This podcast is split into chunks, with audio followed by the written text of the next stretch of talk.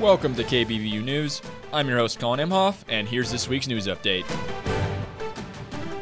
Starting off with the weather, as we get into October, expect the fall weather to set in. The leaves are changing and the temps are dropping. Most of this first week of October will be mostly cloudy, with highs dropping close to 50 degrees later in the week.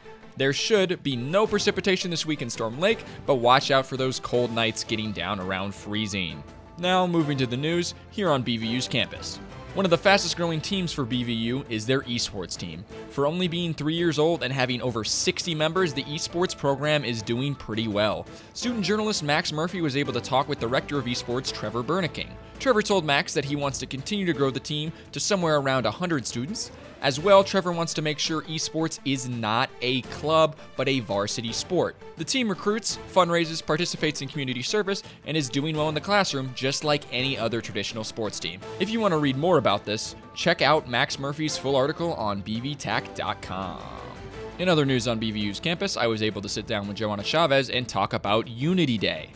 Joanna Chavez de Leon. I'm the assistant director for the Center for Diversity. So Unity Day is a day that um, it's used national. It's a national uh, anti-bullying um, day. So it's a it's a day specifically to um, we're orange. Orange is the color for that day, and it's to unite uh, for kindness, acceptance, and inclusion. Um, so right now, the Center for or the here that the CDI we put together like a poster making competition. So I'm not sure how how much interest it will be, um, but for students to make posters and promote um, the whole um, you know stop stop bullying uh, so we have that going on from October 1st through the 17th. Uh, students can submit their posters. Uh, we also have a door competition uh, going on. So if you start seeing the doors uh, or even the glass displays that they're not using the door uh, from student success. So all around through our offices, some of the offices, or even like outside. And so student success is having that door competition. And then on the day of the 19th,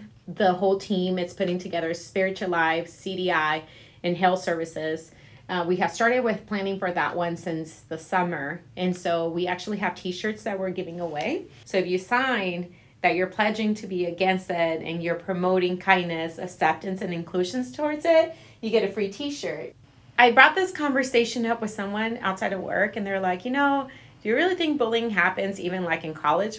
You know, we know it happens with little kids. And I was like, I think it does. I just don't think that we are aware sometimes when we do it because it might not just be like the whole hitting. I think words more than anything hurt, and we just don't realize when we're actually hurting someone, and that can typically be considered, um, you know, bullying someone.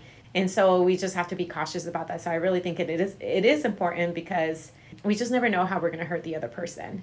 Thank you, Joanna. In other county-wide news, the Buena Vista County Board of Supervisors approved a ban last week on engine compression brakes or Jake brakes on Highway 7 between 60th and 80th Avenue. The issue with Jake brakes is how loud they are. The county has received many complaints and is deciding to do something about it. Supervisors were originally hesitant in passing this ban because the Iowa DOT won't allow signage on state right of way.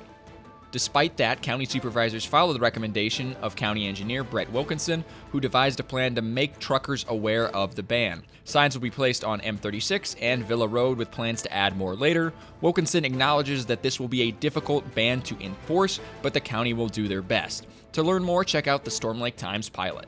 Going statewide, the Supplemental Nutrition Education Program, or SNAP Ed, a USDA funded organization focused on educating communities on good nutrition, stretching food dollars, and living good physical lifestyles. They largely help communities that have high numbers of people living with food insecurity. Unfortunately, many SNAP-Ed employees are also living with food insecurity.